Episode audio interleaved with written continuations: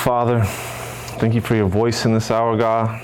Thank you for your anointing that breaks the yoke, Father. Father, I ask that you build a hunger inside of our bellies, God, to hear you, God, in this hour, Father, what you're saying for us, to prepare us, God, so that we can kill this flesh, Father.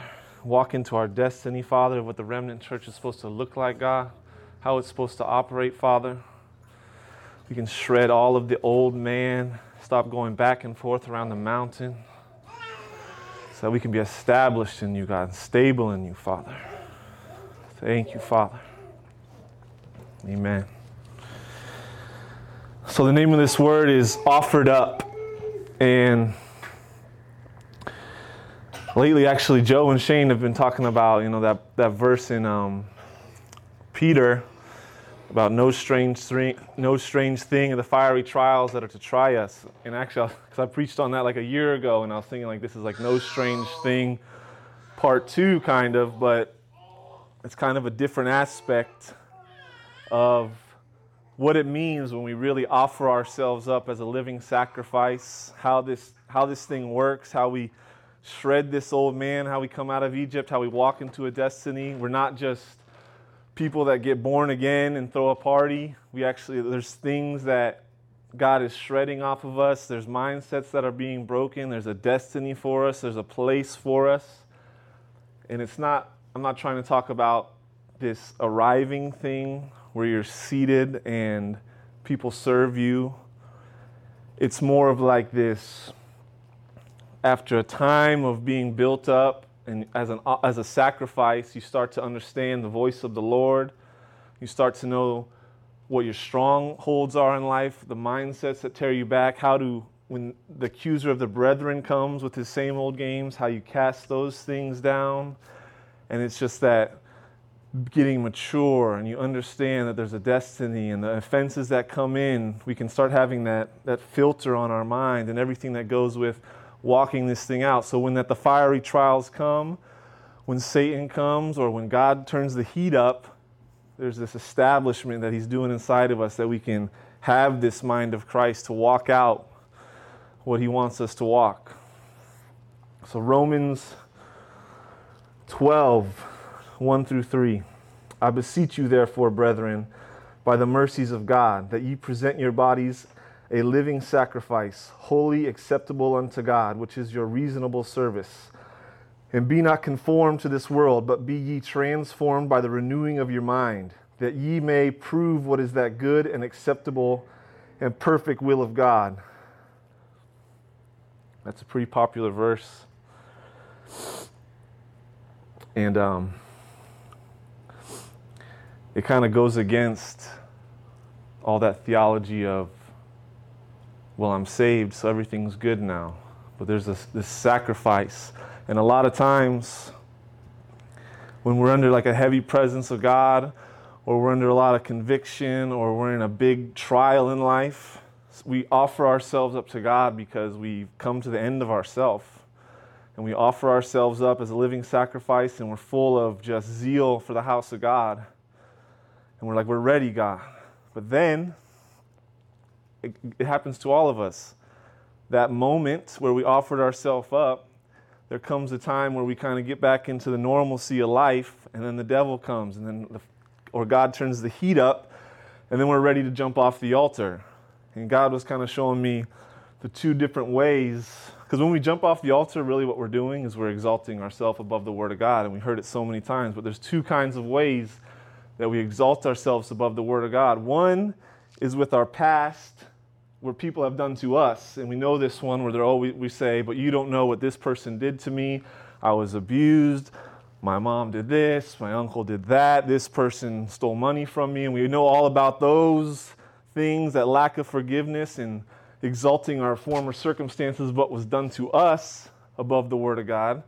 But then there's also ones that's our own transgressions, and the devil really messes with us with these. So we offer ourselves up to God but then we, we sin again. We go back and do something that we know isn't part of our new nature, but then it kind of gets repetitive and you keep doing it, and it feels like this kind of like justified condemnation because you keep messing up. And then the devil comes in and he says, Well, you really can't get forgiven the hundredth time because you kind of messed up and this is just kind of who you are. And then he starts telling you, Well, the people at church are actually kind of talking about you, how you always mess this up, and it's kind of just best if you just go sit on the side. So that's like you're casting your own transgressions, not what people done, what you've done above the word of God. And really, God doesn't like that because we're still looking at ourselves because it's never about us. Even if I mess up a hundred times and I'm still walking this earth, God wants me to get right with Him. But we say, like, oh man, I offered myself up. I gave a big testimony. I was told everyone I was ready to go, and then you you fall short, and then the devil comes and starts to whisper at you, like, "Oh, you really can't go back now. It's happened so many times." But really, it's not even about you. It's about how God can get glory after you've messed up a hundred times, that He can now deliver you from that still, because it's not about us. And when we look at it in that way of, well, it's just who I am, God doesn't really like that either. Because, God was showing me this, when we offer ourselves up as a living sacrifice, we're actually going into battle. We're going into war. So before you offered yourself up to the Lord, you know, the devil has you. You're not really fighting him. So he leaves you alone. But when you offer yourself up. You say, I've had enough of this world, God. Put me in your kingdom, Father. I want to do your will. Well, now you have an enemy, and the devil's going to come after you. And this is where the faith, you have to f- trust that this armor's on you because you're exposed. And so now you're an enemy from, well, you're an opponent of Satan now because you've come out of his kingdom. So now you've got an adversary. Because a lot of times we think, oh, I just offered myself up. Where's my blessing? Well, the blessing's coming, but also because what did Jesus promise? He promised blessing and persecution. And we offer ourselves up, and the first thing when the fire gets hot or we get an adversary, like, God, what, that's not fair. And then both off we go. But God said we have this armor, and we have to trust that it's on because we're offered up, we're open to the whole spiritual realm now.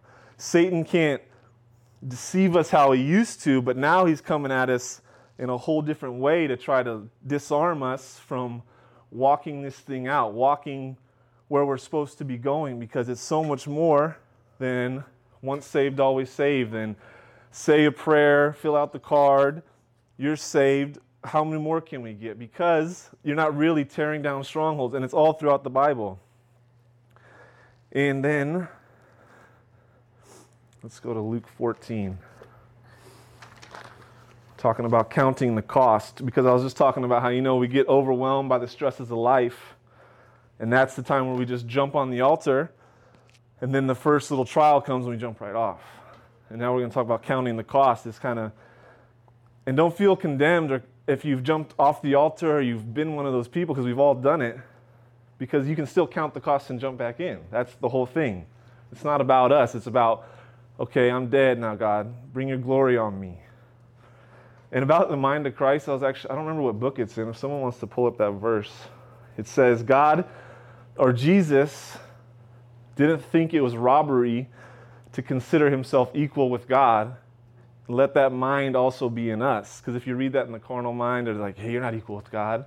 Well, in the Jewish tradition, you're equal with your father because you have the same inheritance. So it's that kind of thing where I'm, i have access to this kingdom. I have this mind not like free of false humility, the mind of Christ that says, I have access to this stuff, that I can tear down strongholds, that I can walk in the fruits of the Spirit, the seven spirits of God. That's what it means to be equal with God. It's not that I'm a God and I, I create things and I name, you know, that kind of thing, where like in the carnal interpretation, but I'm equal with Him and that I can have that, that mind, that I can have that the spirit of righteousness and long suffering on me. So now we're going to go to count the cost. Luke 14, 28 through 35. For which of you, intending to build a tower, sitteth not down first and count the cost, whether to, he have sufficient to finish it?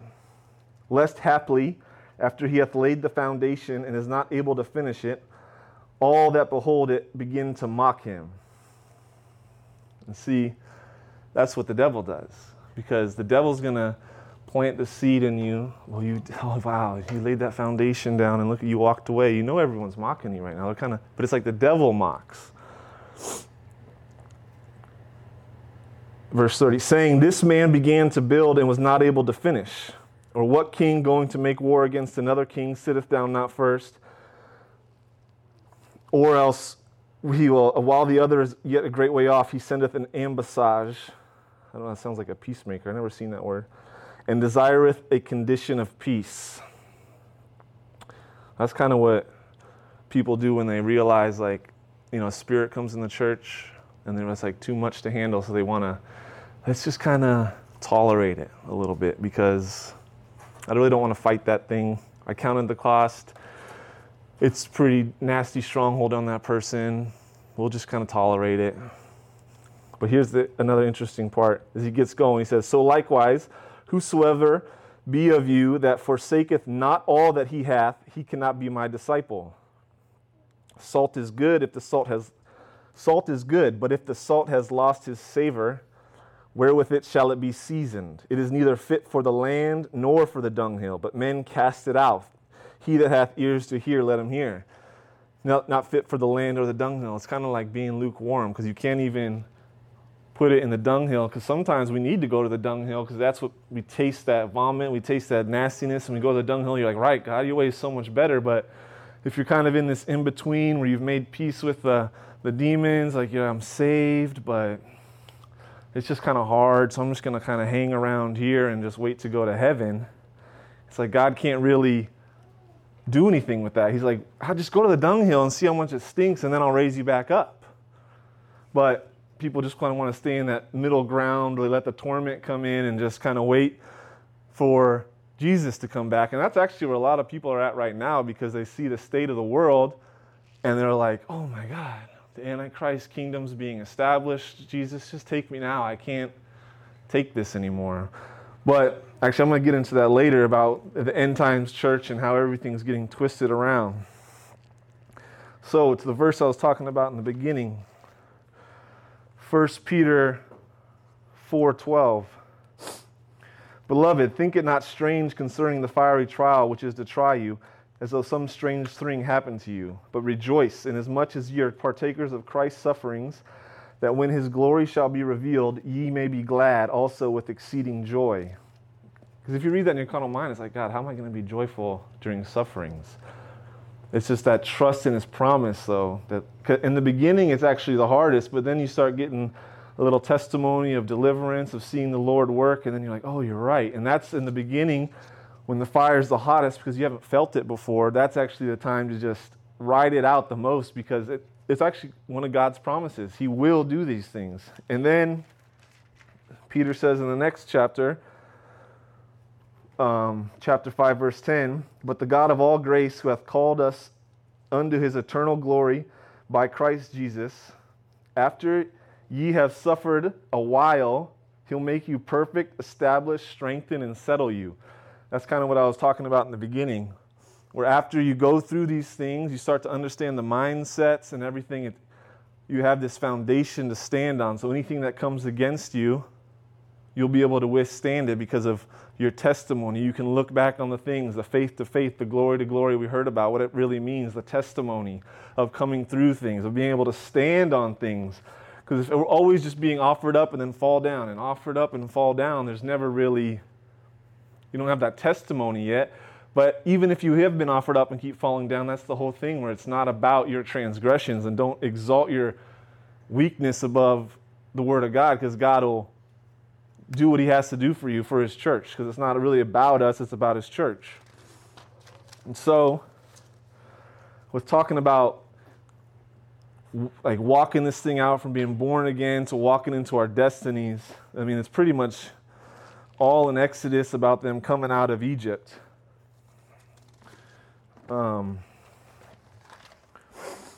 about how it's not just about getting born again, it's not just about one testimony of being saved, because I've seen people, they have, you know, amazing testimonies.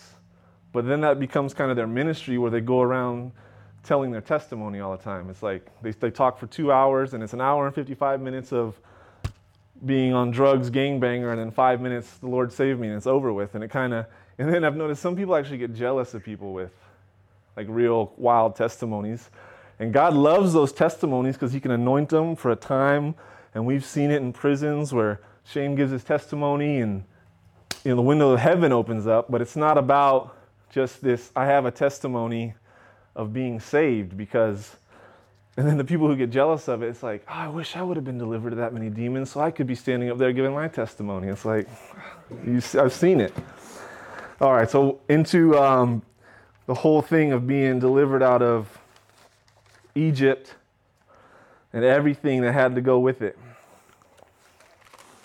So the first thing, Exodus 13 17. And it came to pass, when Pharaoh had let the people go, that God led them not through the way of the land of the Philistines, although that was near, for God said, lest peradventure the people repent when they see war and they return to, not repent like, repent to the Lord, like repent, like turn around, head back to Egypt. The people repent when they see that and they return to Egypt. So even in the midst of that, he was kind of protecting them right away. He knew how to handle them. And then two verses later, 19, this is interesting. And Moses took the bones of Joseph with him, for he had straitly sworn the children of Israel, saying, God will surely visit you, and you shall carry up my bones away hence with you. Because Joseph was the one who had all the favor in Egypt. And over the course of generations, you know, Israel's, Israelites fell out of favor.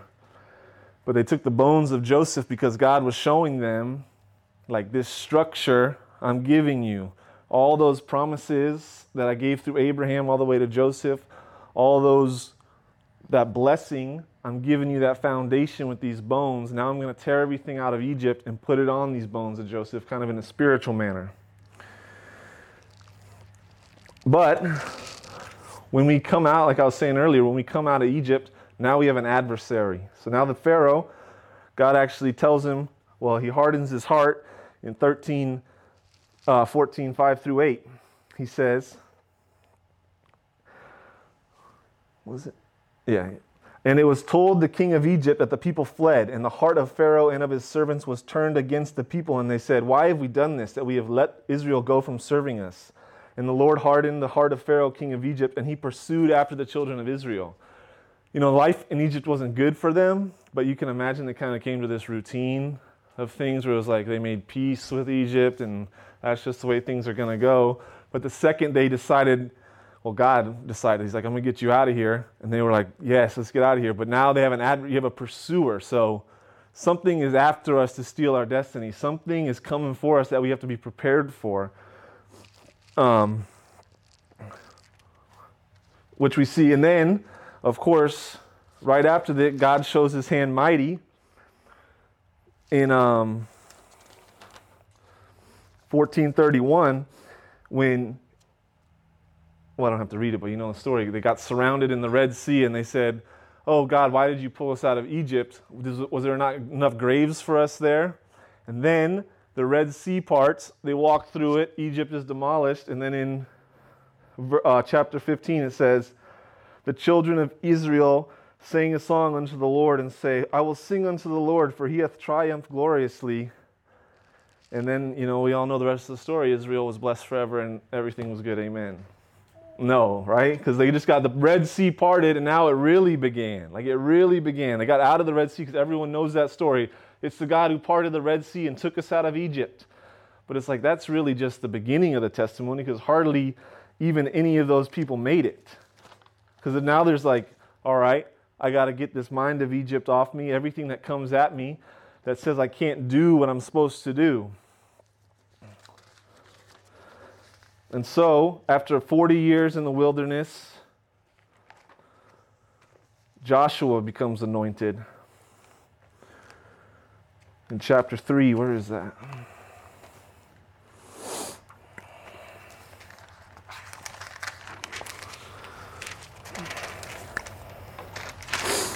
Yeah. Okay, yeah. And the priests that bear the ark of the covenant of the Lord stood firm on dry ground in the midst of the Jordan, and all the Israelites passed over on dry ground until all the people were passed clean over the Jordan. And I, I know I spoke on this last week, but like I didn't even know God parted the Jordan, and that's really the miracle of everything God wants us to walk into. Like they got offered up, we're ready to go, and then God does like a final thing now to take the land because there is a time coming for us where this whole paradigm shift is going to happen because everyone thinks the end times church is about we're going to move in the mountains, we're going to grow food, and we're just going to try to stay out of everyone's way and, you know, just kind of rough it out there. But God's actually preparing us for a time where it's going to be to take the land because it says the gates of hell will not prevail, meaning like we're going to have to do something about what's coming, not in like get all your bullets and stuff, but there's going to be a showdown between Elijah and Jezebel in these last days. And so many people think that it's just kind of this hiding thing. And so many people are hiding in their caves mentally by storing up food and moving up into the mountains, thinking that that's all that's going to happen. But we know when we can feel for the people that are really hearing the voice of the Lord that there's going to be a time where it's going to be like, take the land. Are we ready? And it's going to be like, well, how do we do that? The, the Antichrist government, we can't travel, we can't do any of this stuff. Well, it's like, well, what report are you going to come back with? It's the same thing as the end times as it was the report of Joseph and Caleb with the other ones. The other ones are going to say, well, we can't do this because Pharaoh said this, or the giants are too big. And the other one's going to be like, well, I have a testimony now. I've been, I've been going through this fire. I'm established. I've seen what the Lord can do. I'm ready for this thing. And that's why God is doing that right now. He's establishing this church for the remnant time so that they have a testimony when it's ready. Because if we don't have a testimony of Him coming through, if we don't have a testimony of understanding what we're going through and that we have an adversary, when this all goes down, not, not casting fear, but when we can feel what's coming, people are just going to freak out and lay down and make peace. Hey, let's just make peace. What do, what do I got to do? I got three kids to feed. Let's just make a little bit of peace right now. And it's setting people up for you can kind of feel it right now. I just kind of look around and kind of get sad because, like, by now I can kind of tell who in our lives is going to be encouraging us to pick up our cross in these times, and then who are going to be the people nailing us to it. And it's going to be probably Christians that are going to be like, take it easy, let's just come on, make peace with our adversaries. And a lot of people in the world are going to be like, well, this, I think those are to be the ones that are going to be attracted to the sons and daughters that are walking in the spirit of Elijah because they're like, oh, there's something different about this.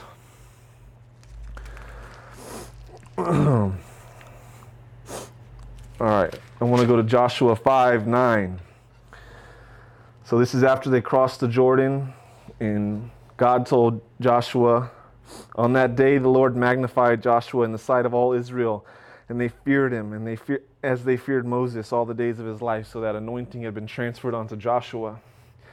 And then later, after God told um, Joshua to circumcise all the men of Israel because they lost that tradition, or really it was a mandate from God, they stopped doing that while they were in the wilderness. And God said, I want you to do this again before they take the land. I want that mark of God on my people. I want that separation that because everyone inside the walls of Jericho, they had heard rumors of these people, just like they're going to hear rumors of the sons and daughters of God manifesting. There's going to be rumors around, and these people are going to accept, expect to see a mark on these people, someone who's gone through something. And so Joshua circumcised. We all know it's a physical circumcision in this book, but it's the spiritual circumcision that's coming in the end times where people are going to walk with the mark of Christ on them, and people are going to bear witness to this. And then God told Joshua after he circumcised all the men, he said, And the Lord said unto Joshua, This day have I rolled away the reproach of Egypt off from off of you. Where the name, and the name of this place is Gilgal unto this day. After he did this, they had the full mark of God on them. He says, this day I've pulled Egypt off of you. And even at this point, it sounds like Joshua has arrived. Like, and he has to a certain degree in that he's established and he had the anointing of same thing on, on him that Moses did. And that it's not, we're not talking about single people in the end times church. We're talking about the bride now. But it's that thing where he's like, now I have Egypt off of you. But there's always the but. Then he tells them to go in the land and he says, And ye in any wise keep yourselves from the accursed thing, lest ye make yourselves accursed. Meaning, if you go into the land and you start coming into agreement with anything in there, guess what? All that curse from Egypt is going to be right back on you. He says, when you take of the accursed thing and make the camp of Israel a curse and trouble it. So it's like at the same time, God's going to establish us so that we can hear Him.